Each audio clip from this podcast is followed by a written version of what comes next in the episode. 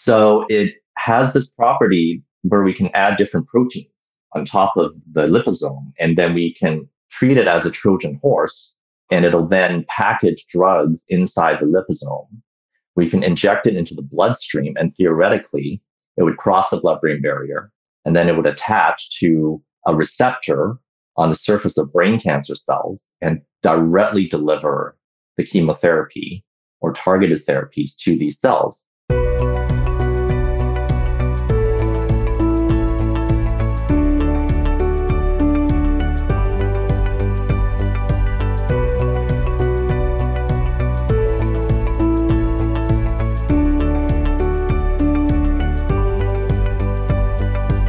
Hi, I'm Dr. Rosie Sender. Welcome to the Medical Matrix. Today's episode is going to be on nanotechnology in medicine. My co host today is Dr. Erica Fisk. Erica is a board certified orthopedic surgeon and she is specialized in foot and ankle surgery, Harvard trained, and she is my favorite person to operate with. Our guest today is uh, Dr. Fred Lam. Fred is a surgeon scientist in the Division of Neurosurgery at McMaster University. He received his MD PhD training in neuroscience at the University of British Columbia and completed his neurosurgery residency at the University of Alberta. Afterwards, he moved to Boston to pursue subspecialty training at Harvard Medical School and then took a deep dive into basic science and translational research as a postdoctoral fellow at MIT. It was at MIT that Fred had the opportunity to learn about nanotechnology and its potential uses for the treatment of brain cancer. He believes the converging innovative research with clinical medicine will lead to new and disruptive treatments that will improve the health and well being of his patients and the general public. Welcome, Fred. Thanks, Rosie. Hey, Erica. Fred is also a longtime BFF of mine. We know each other from medical school after he also dumped my vegetable stock down the sink. I thought it was dishwater. so basically, back in the day, I was way more social. A great friendship. Yeah. so I had all these different groups of friends. Like I had these med school friends, university friends, and all these other people I used to hang out with that were artists, musicians, like actors. Even and neurosurgeons? Oh, neither of us knew that I was going to be a neurosurgeon. And I liked bringing all these different groups of people together because I thought it was just way more interesting. Sure. And so then I had a dinner party one night. I had just met Fred maybe like two weeks earlier. And I said, Oh, why don't you come on over and meet some of my other friends? So I was cooking that night, and one of the dishes required a vegetable stock. So I was making it from scratch too, right? So ambitious. I'm, i know. I, I, am an overachiever. What can you say, right? These Canadian medical schools don't sound hard. yeah, yeah, and uh, so anyway, Fred comes over, and instead of like joining everybody in the living room, everybody else was there hanging out. He goes to the kitchen to do whatever surveillance he had to do, and then all I hear is, "What is this crap?"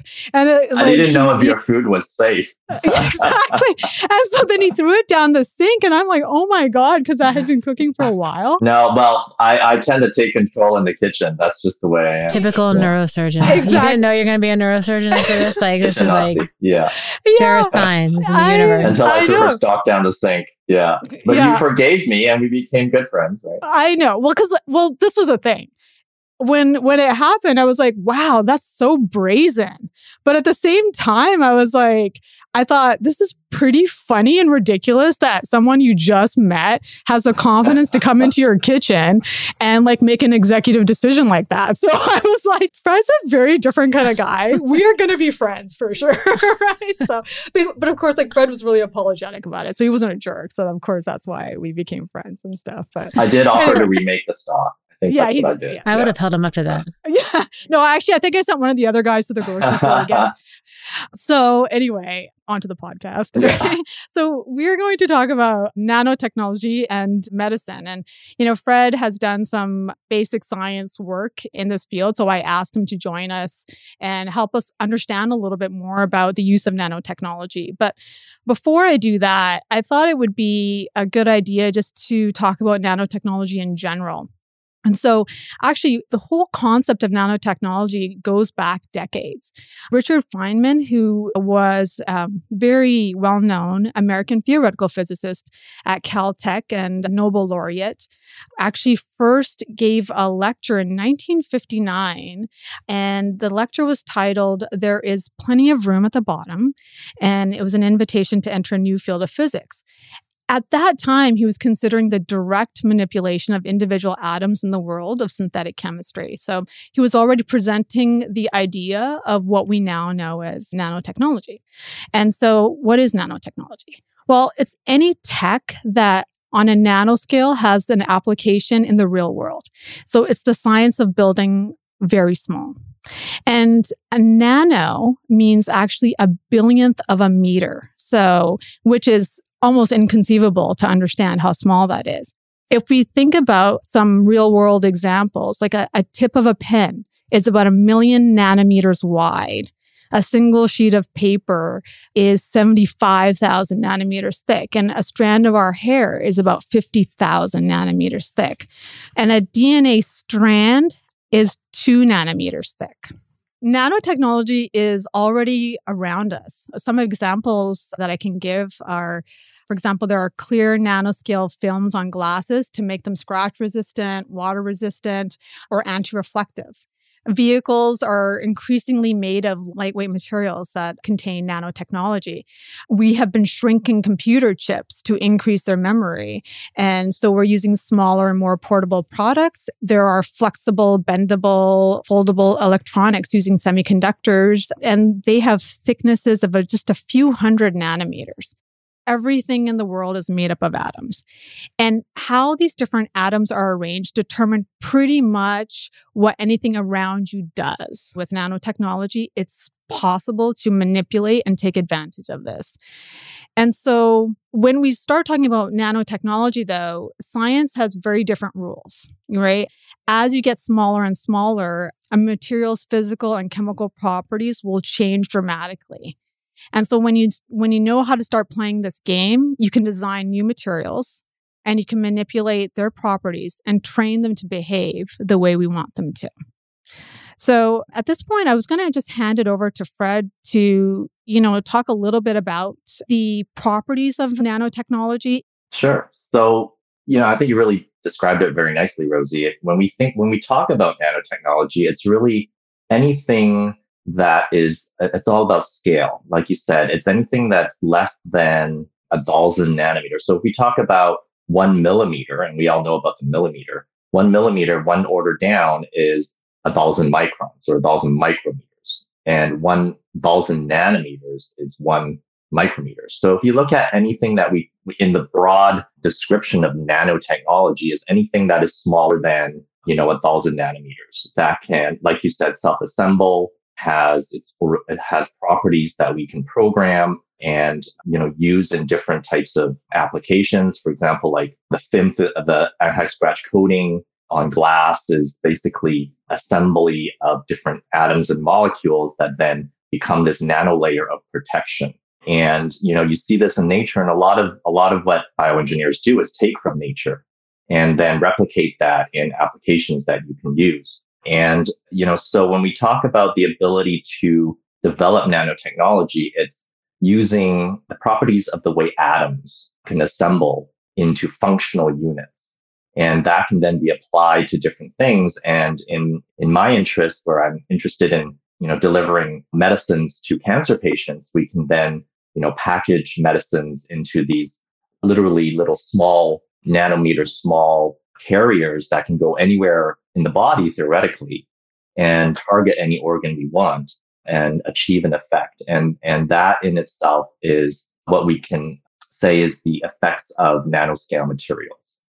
How did you get interested in this subject? How did you get to MIT studying nanobots? Yeah, I mean, you know, so during during my PhD, I studied Alzheimer's disease, which is degenerative disease of the brain that leads to loss of memory. And I studied delivery of certain drugs that can again cross the bloodstream into the brain and hopefully save neurons from dying. So already I was very interested in neurosciences. And when I was in Boston, I was very fortunate enough to do further research at MIT. And I was being, I was able to get collaborative with the bioengineers at MIT. And by then I was also very interested in figuring out how we can overcome challenges in delivering cancer therapies to patients with brain tumors. And the brain, the brain is a very specific organ in the body because there's a very elaborate network of blood vessels called the blood brain barrier that prevents about 90% of known medicines that are used to treat cancer patients from entering the brain because we don't want these medicines to cause bad side effects. So I was mentored by Dr. Paula Hammond, who is the head of chemical engineering at MIT, and her lab specializes in making nanoparticles that can act as Trojan horses that can deliver therapies to different organs in the brain. And I was very fortunate enough to collaborate with her lab and design a nanoparticle that can actually cross the blood-brain barrier and then home like a like a like a scud missile directly to the brain tumor cells and deliver medicines and therapies. And that's kind of how I I became familiar with the field of nanotechnology. And of course, at MIT, there's Dr. Bob Langer, who is also, you know, affectionately known as the godfather of nanotechnology. And he discovered a nanoscale material that can be implanted into the brain cavities uh, following neurosurgery of patients with brain tumors. And this biodegradable wafer that has nanotechnology coated on it will then release drugs into the cavity and allow the, the remaining tumor cells that the surgeons could not remove to be killed and melt away. So that was, you know, that always really fascinated me and, you know, really good happenstance for me to land MIT to be able to study this. So what what kind of nanoparticles were you using to deliver the chemo drugs across the blood-brain barrier? What was special about this particle that was able to cross the blood-brain barrier? So the nanoparticles that I was using was a very basic structure called liposomes. And liposomes is made out of fat molecules and they self-assemble. It's it's like when you drop oil into water and the oil forms droplets because they're repelled by the water and they form these little small droplets. Liposomes are such that you know they can you can use these fat layers, you can form a fat layer and then you can you can impregnate it or you can add drugs to it and then it'll form these little liposomes and you can you can shape the liposomes to all the different sizes. And in my situation we wanted something that was small enough to cross the blood brain barrier so less than 100 nanometers in size. And what dr hammond's lab was also able to do was they were able to stick different proteins on the top of these liposomes kind of like nerf balls. You know how nerf balls have that velcro effect and you can stick it onto a surface and it just attaches to it? So it it has this property where we can add different proteins on top of the liposome, and then we can we can treat it as a Trojan horse, and it'll then package drugs inside the liposome. We can inject it into the bloodstream, and theoretically, it would cross the blood-brain barrier, and then it would attach to a receptor on the surface of brain cancer cells and directly deliver the chemotherapy or targeted therapies to these cells and then avoid affecting healthy neurons and killing the nearby healthy cells of the brain, which is one of the really bad side effects of giving a patient chemotherapy. Not only does it kill the cancer cells, it also kills the healthy cells, you know, which is why people lose their hair, they get really sick. So, you know, one theoretical advantage of using nanoparticles is that you can deliver targeted therapy and in a stealth manner avoid causing toxicity to the rest of the body. And that's that's what my my research was based on. What were the receptors that you were targeting on the cancer cell? So there's there's several receptors that are overexpressed. They're known to be expressed at a higher level on cancer cells. And one receptor that we discovered and other people have also looked at is called the transferrin receptor. And the transferrin receptor is not only expressed in cancer cells, it's also, you know, for example, highly expressed in the liver. And so we were able to stick transferrin protein molecules on the surface of our nanoparticles and then using a mechanism that cells already do to transport these liposomes into across their cell membrane, we were able to hijack the system in a Trojan horse manner to then attach the transferrin liposomes to the brain cancer cells and then deliver the toxic chemotherapy. And we can very nicely show that in a mouse model of brain cancer.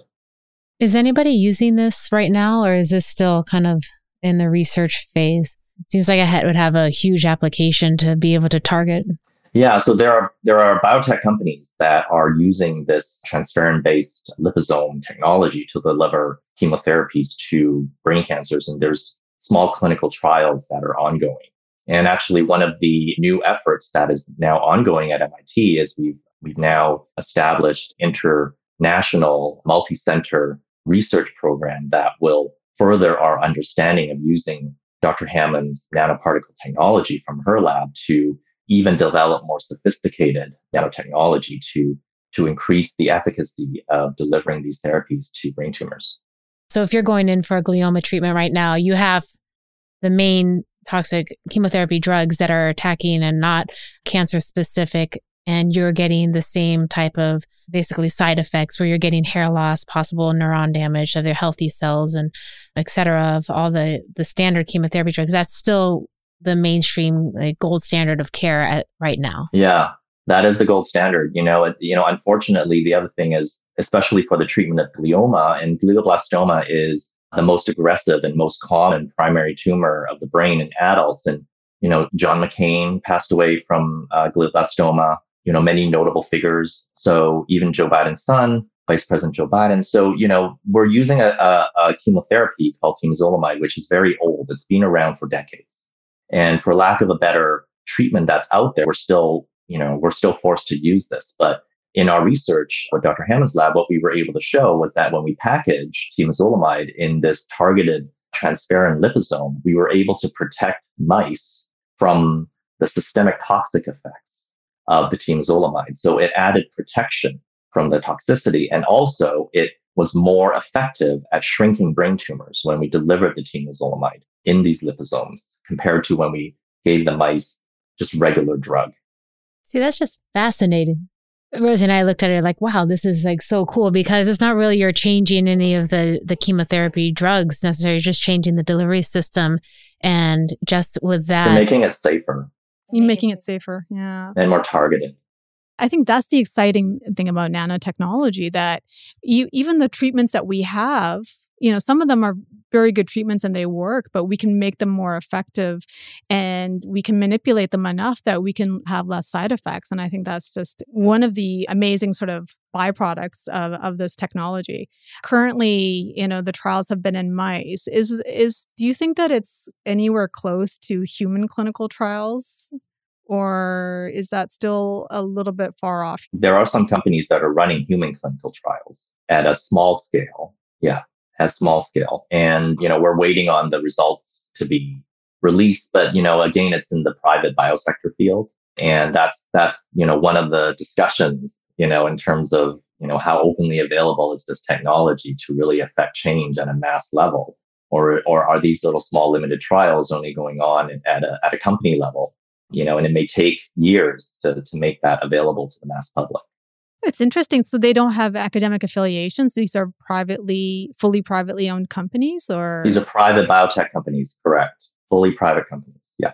Do you think any academic institutions would be trying to get involved with this kind of research? I would imagine so. Yes, you know, so like I said, you know, through our our new international collaboration that we have started at MIT, you know, specifically at the Koch Institute for Integrative Cancer Research, where I did my postdoc you know, hopefully the work that will come out of this collaborative effort is going to then funnel into clinical trials that we can then run at, at multi-center hospitals within North America and even in Europe and and kind of like accrue the numbers that we need to show that this is uh, truly an effective way to a new and effective way and disruptive way to deliver cancer therapies to patients. Do you think the ultimate goal and the possibility for this type of technology for gliomas specifically is for cure? I mean, is this something that can cure glioblastoma? I think it's we're too early. I think we're too early to say cure. I mean, I you know the the I think the problem with any cancer is that by the time a patient gets sick from cancer, and once someone knows that they've been diagnosed with cancer, the size of the cancer and the extent of the cancer ha- is already quite extensive. And you know, specifically with brain tumors, by the time a patient is diagnosed with a brain tumor, it's usually at the size that's big enough to cause neurological symptoms. And therefore, to be able to deliver enough nanoparticles to, for example, this, the tumor that's the size of a golf ball, you know, which is not uncommon when a patient gets diagnosed with gliomas, their, their tumors are, are, are you know, about the size of a golf ball in their brain. Think about how much nanotechnology and nanoparticles. How many nanometers is a golf ball? That's a valid question. if my hair is 50,000 nanometers, I want to know how many a golf ball is because it seems, you know, insurmountable. It's, it's pretty big. it's pretty big. Yeah. Yeah. So, you know, currently the gold standard is to do aggressive surgery to remove as much as we can safely and then treat with temozolomide, this, this really toxic, non-specific chemotherapy, and then radiate, treat the patients with radiation. And those are all very toxic treatments. Would this be in lieu of radiation, the wafer that has chemotherapy eluting wafer in the resection area? Is that taking the place of a radiation type of treatment postoperatively or intraoperatively? No, it's in addition to. No, it's in addition. Yeah. So, so what Dr. Langer's Gliadel, so this is the Gliadel wafer. What Dr. Langer's Gliadel wafer was able to do is that it was able to directly release drugs right into the surgical cavity. So it, it bypasses the blood system. So you don't have to inject chemotherapy into the bloodstream so that it doesn't go everywhere in the body and cause side effects. It just gets a very concentrated dose that's released right into the surgical bed. And then the patient still gets radiation. So it's, it's almost like the lesser of two evils. We're going to concentrate the evil drug right into the surgical cavity and then hopefully avoid all the different effects elsewhere. Yeah. I'm going to ask Fred the same question I asked you guys earlier before we started recording. Has have you ever seen the movie Innerspace? Steven Spielberg, where Dennis Quaid gets. Apparently, it was 1987. I'm not that old. I was. I watched it later on in life, but I swear nobody here has seen this. But for those of you listeners out there who've seen this movie, I swear this is what I'm thinking of. You go. You have to at least go read the trailer, watch a trailer, because this is it's supposed to be a comedy, but it's a Steven Spielberg with Dennis Quaid and Martin Short.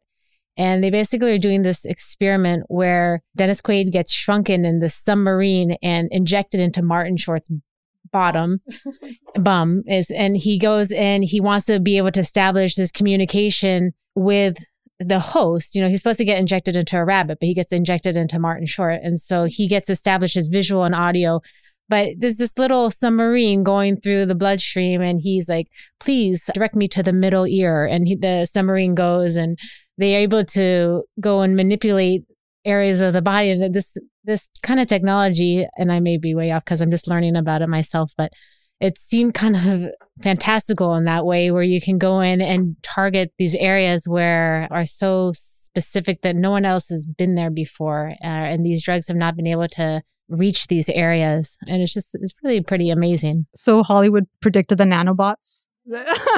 so, so what? yeah, please transition to nanobots because I'm very curious about this. Right. So, you know, like you were saying, so that is not, it is not just the realm of Steven Spielberg and Hollywood sci fi. It is actually happening, you know, in real time. And a lot of this technology. And amazing. Mm-hmm.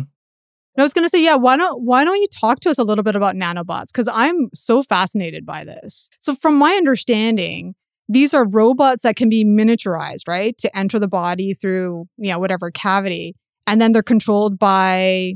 So, you know, I'm not so I'm I'm not an expert in nanobots. I can only go on what you know my colleagues at MIT have been have been you know discovering and what's in the what's in the common domain. But you know, there are so for example, there's yeah, well, they can do. They can. Well, I, I mean, don't you guys watch Avengers? You know, nanobots can. You know, I mean, Robert Downey Jr.'s. You know, and Spider Man's. You know, suit is all nanobots and can regenerate and heal, and you know, and that is really not. It's not too far from the future. You know, it's not too far fetched. It's it's now as as fabrication processes become more and more miniaturized.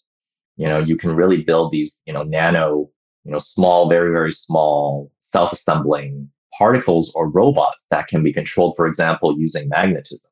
You know, so I have a colleague who, you know, discovered nanobots that can be controlled by magnets. And then you can you can control the direction of how or where the, the nanobots can be, you know, driven to, for example. And so, you know, the, the future of being able to, and actually, you know, Richard Feynman, you know, in his essay of, you know, plenty of room at the bottom, it was his grad student, you know, Albert Hibbs, who actually suggested the medical use for these theoretical micro machines. And, you know, he made that audacity to be able to say that, you know, these machines would one day swallow the surgeon.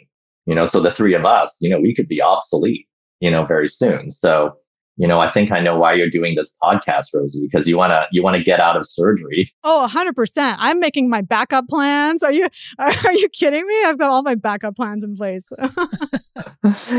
yeah, so it's not so far-fetched. And actually it's it's from an ethical perspective. There was a general document that was presented to the United Nations General Assembly, you know, discussing the legal and ethical implications of nanobots and nanorobotics and its use not only in healthcare, but, you know, in, in just general aspects of life, you know, so I don't know if you guys are a GI Joe fan, but, you know, I'm definitely a GI Joe fan.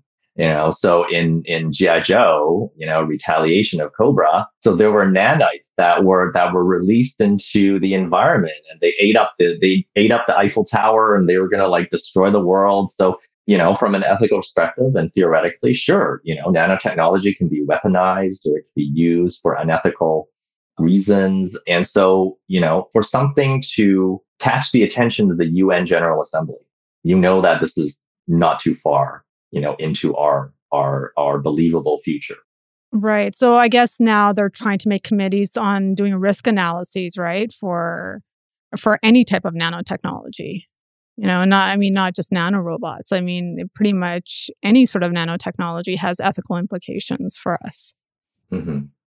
you know i think also i think i think this can be applied to medicine and science in general is that something that is supposed to be so disruptive should be open access and you know should have open source methodology and hardware and software availability so that everyone in the general public can use it and it's not something that's just disruptive, um, disruptive in a very narrow circle. You know, for example, Uber would not be disruptive it could only like, you know, be done in one city. It had to be like global. And I think for nano, nanotechnology to reach that scale, again, it's all about scale. It, you know, it has to, you know, meet all of those goals of being open source and, you know, open access. Which means a lot of funding from somebody. A lot, yeah. So so that's the other thing. So that's to address your your question of why only private companies are running these trials. Well, you know, making these nano nanomaterials is extremely expensive. One of the articles that you you referenced that was one of the concerns was the the cost, but also the reproducibility of creating these nanoparticles and you know they they assemble themselves, but how do you know that they're all identical and how do you know that they're functioning appropriately? I don't know if you can speak to that. Yeah. So, one of the reasons why you don't see a lot of nanomaterials in clinical medicine, for example, to be treated with for patients is that pretty much any lab that does or studies nanotechnology has their formulation for their nanoparticle. So, for example, the, na- the nanoparticle that was developed in Dr. Hammond's lab that we use to treat brain tumors had multiple different components. And what we aimed to do, because we wanted our technology to be as translatable from the benchtop into the clinic, was to use components that were already FDA approved. In order to be able to get into a clinical trial, we want to make sure that we, we satisfy a lot of these regulations. And so not only is it difficult to come up with a formulary that is using materials that that don't have unknown toxic effects, it also has to be reproducible, for example. So if every liposome that we make is supposed to be 100 nanometers, we have to consistently 100% of the time make liposomes that are 100 nanometers in diameter. And so the fabrication, that's one of the limitations. And when we scale it, well, when we scale up the fabrication to make enough liposomes to treat humans, you know, that scale up manufacturing process is also, you know, not, is not simple. Right. It's the quality control. It's the quality control. Correct. So it's, it's different than having a nanofilm on your glasses where they're just glasses. And if you mess, you know, a portion of it is not exactly correct versus doing this and, and mm-hmm. having it, you know, affect a human being. So.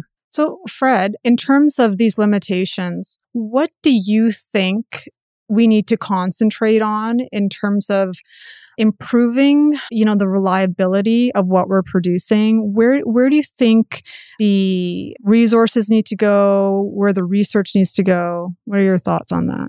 I think you know i was very fortunate to be able to do this research at a world class institution such as mit you know where we have experts in the field you know and we have equipment that is first class and the types of quality control that we can do to really ensure that the materials that we are making are consistent and high quality. Something like that has to be open to all labs, you know, all facilities, all companies. So there needs to be this collaborative open source conversation that has to happen. And, you know, so in terms of societies coming together, you know, chemical engineering or bioengineering societies coming together and agreeing on, you know, what is the best way to make a, a nanoparticle. And that's a very naive concept because, you know, uh, you know, everyone has their way. For example, baking a chocolate cake, there's like, you know, 20 different ways. Everyone thinks their chocolate cake is the best chocolate cake. Right. So you know, someone needs the Martha Stewart nanoparticles so that, you know, we all get the perfect nanoparticle every time. And that's difficult. That's, that's really difficult. If you think about the quality control it takes to even just make a regular drug that goes into treating humans, you know, the billions of dollars of research and development that drug companies put into developing a drug to market and the years, you know, so so there's a statistic uh, that gets thrown around a lot in in pharmaceutical development is it usually takes about 10 to 15 years from a benchtop discovery in the lab to reach the clinic and tens of millions of dollars in research and then clinical trials and, and accrual to be able to bring something to market. So, you know, it takes really this global community to, to come together of these brilliant minds and hardworking researchers to to to make what we think is going to be, I guess, the silver bullet for nanoparticles. But you know, that again, it's it's it's difficult.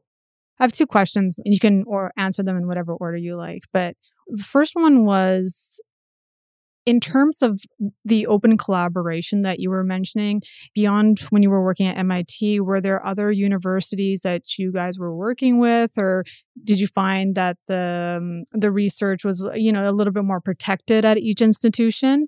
And the second question I had was on funding. Like you know, we did touch on biotech companies being the ones that have the money to to run some of these trials but even in terms of doing the research who are the interested parties that are that are putting funding towards nanotechnology and seeing it as as sort of a future road for treatment you know? So is it are pharma companies funding or are you uh, or are there some other outside sources that are more interested? So in terms of academic institutional research there's several streams of funding that we can apply for. So one is at the federal level know, for example, the National Institutes of Health in the US or the Canadian Institute of Health Research in Canada, for example. So there are federal sources of funding.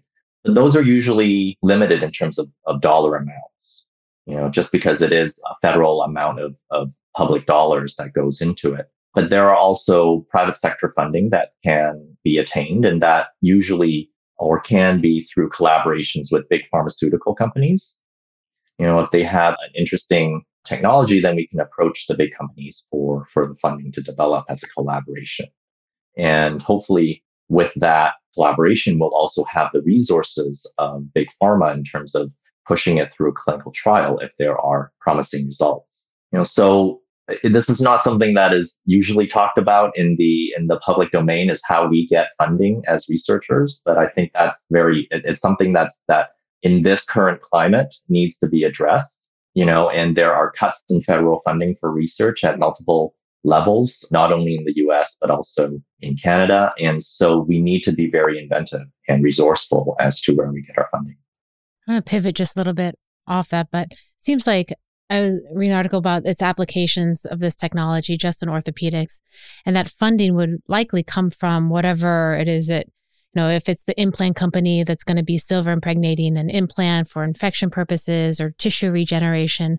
One of the most interesting, well, two things for me that have been interesting on the orthopedic side of things is the chondral repair, chondrocyte repair, which if there becomes an answer for that somewhere is, you know, give yourself the give yourself the Nobel Prize and stop working forever because you've cured arthritis. That's and, our next project. That's our next project. but you know that's you know super fascinating for me. And then in the realm of foot and ankle surgery, also always infection issues with impregnating implants with the silver coating and things like that. So it seems like the funding would come from from wherever that you know if it's the implant company or the drug company or whatever. But a part of that is also are the any of these problems that are being addressed prevalent enough and mainstream enough where it's going to get the public's focus. So if you could use nanoparticles to cure COVID, you'd get a lot of funding. And that's my next question. Can you use nanoparticles to cure COVID for a vaccine? Because, I mean, that's the type of interest that you might require and where you're going to get a lot of public interest and and get that backing that you might need to push you over the top and getting a Martha Stewart of nanoparticle recipe? You know, so that is a great question, Erica. And, you know, I would I would say that yes is the answer. Again, in a very naive way of thinking. And, you know, I would use my example of our collaborative efforts at MIT with this early beta version nanoparticle that we showed some efficacy in a mouse to deliver therapies across the blood brain barrier. We have now successfully obtained a multi-million dollar grant that is part of the Cancer Research United Kingdom Brain Tumor Consortium to collaborate with labs at CRUK and MIT. And we've now be able to been able to accrue enough funding to really push this technology that was developed in Dr. Hammond's lab to, to an even higher level than than this liposome um, technology. And so there is definitely general public interest, and the applications are for nanotechnology is you know theoretically endless. You know, so delivery of antiviral therapies, if we're going to talk about treatment for COVID, you know, and other types of illnesses, delivery of RNA DNA to alter the biology of cells, you know, that's the specialty of Dr. Langer's lab and other labs and Dr. Anderson's lab at MIT. You know, so it really is, there is definitely impetus. Yeah. Growing human tissue. Mm-hmm. Yeah. Regeneration. And even in um, orthopedics and even in spine surgery, implants, you know, PEEK cages and these little small nanoscale materials that stack together to form this really strong structure that then can buttress the spine. I mean, that just blew my mind away when I was studying in my subspecialty training. And that definitely is there's there's enough interest both at the industry level and also if we can cure degenerative disease, arthritic disease of any joint using you know nanoscale materials to replace bone, for example, or to regenerate cartilage.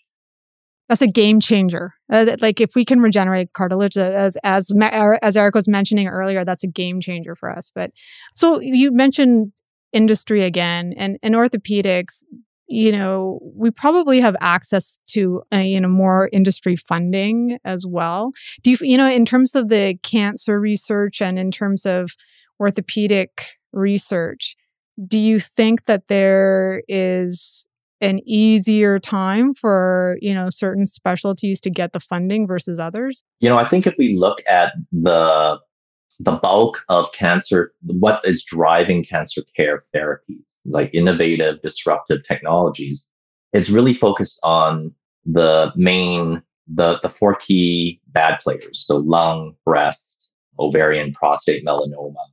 Uh, you know, those are kind of like in terms of the statistics of what types of cancers kill people every year those are kind of like the top five. So a lot of therapies, a lot of impetus is to develop novel and imitate in, innovative delivery nanoparticle delivery methods to deliver novel therapies to treat all of this all of these different types of cancers and so I think in the future, what we will see is a lot of this. You, you, we talk about targeted therapy a lot, you know, versus just non-specific chemotherapy, which is very toxic and just damages the DNA of cells. Now we know that we can target specific proteins in cells that will alter the cancer programming in a cancer cell. We have ways of attacking the immune system, programming the immune system to attack cancer cells. And there are, you know, we can, we can use a nanotechnology or a nanoparticle to increase the efficacy of delivering immune therapies or altering DNA programming in these cells to make them more effective at recognizing or treating cancer cells. So there, I think the theoretical, if you can think it, someone can do it. You know, and I think that's what is so interesting. You know, it's so interesting and so innovative about this entire field and why it's just so captivating. You just hear more and more about it in the mainstream. You know, I think Hollywood only, you know, talks about things that are real, right? They predicted it. They predicted it. so, Fred, out of everything we've talked about, what are you most excited about in nanotechnology? Is there something that you think is coming that that you're most excited about? Yeah. So, I mean, as as a neurosurgeon, we are seeing technology advance our field.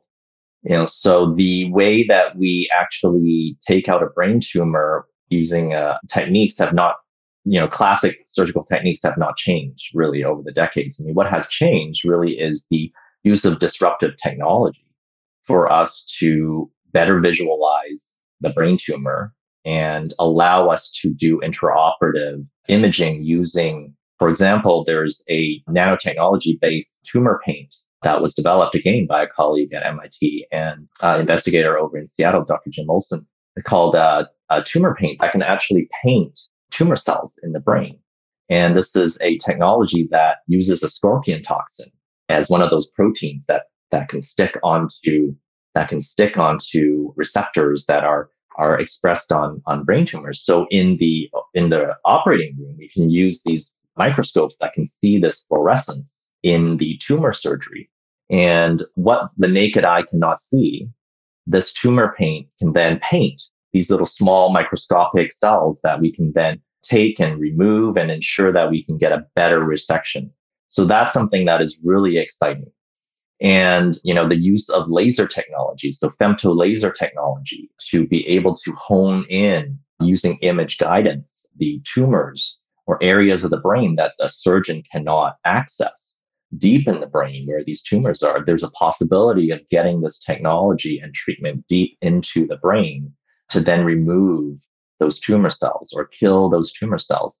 So that is, you know, I think if we think about the limitations that we have as surgeons, you know, as great as we think we are, you know, it's it's it's the use of this innovative disruptive technology that will really be a game changer in improving our surgical outcomes and then improving the health and the well-being, the survival of the general public. So that's what's really exciting me these days to to really, you know, keep a keep keep my finger on the pulse in terms of what's going on in the field of, of nanotechnology for not only neurosurgery but health in general. Anything that scares you about nanotechnology? We were just talking about some of the things that scare us. I think there is still a big gap between when we can really say are nanobots going to make us obsolete? You know, are they going to take over the world and, and we will no longer need surgeons? And that's a similar discussion that that can be had with artificial intelligence? Will it you know replace all of us in terms of you know are we going to become irrelevant? And i think there is still a big there's a lot of ground to cover. You know not only from a like you said erica quality control perspective to make sure that this technology is safe to treat to use to treat human beings and is this technology reproducible 100% of the time to induce an effect that is you know expected versus are there going to be side effects that we can't control? So what are the ethical ramifications of putting these foreign materials into humans? And what, especially if we're going to be delivering therapies that will alter DNA or gene expression, you know, we have to think about the ethical ramifications of using this technology. So ongoing conversations need to be had in a very kind of multidisciplinary type of setting. And I think with that, we can safely and hopefully in a regulated manner improve our field, you know, to affect change. It was very well said. Well said. I don't have anything to add. I- I- exactly. So, do you have any closing thoughts, Fred? Well, I think this is a great platform, Rosie, and I really applaud you for for inviting me on the Medical Matrix. And I would say, please, I'm going to make a plug again for nanomedicine and nanotechnology as being the wave of the future in terms of disruption of new therapies for many different fields of healthcare. And you know, I'm I'm really excited at uh, what my colleagues and other researchers around the world are really going to come up with in the future. He wants to drain the swamp of old medicine. yes, exactly. He's drain We're going to employ the and we're nanobots gonna- to drain the swamp. That's right. That's right. Fred Lam for president. Fred Yeah. Lam for, for president. Awesome. Listen. Okay. I'm 2020. not gonna make this political, but you already have my vote. yeah. No, I know. Thanks, Fred. Thanks for having me.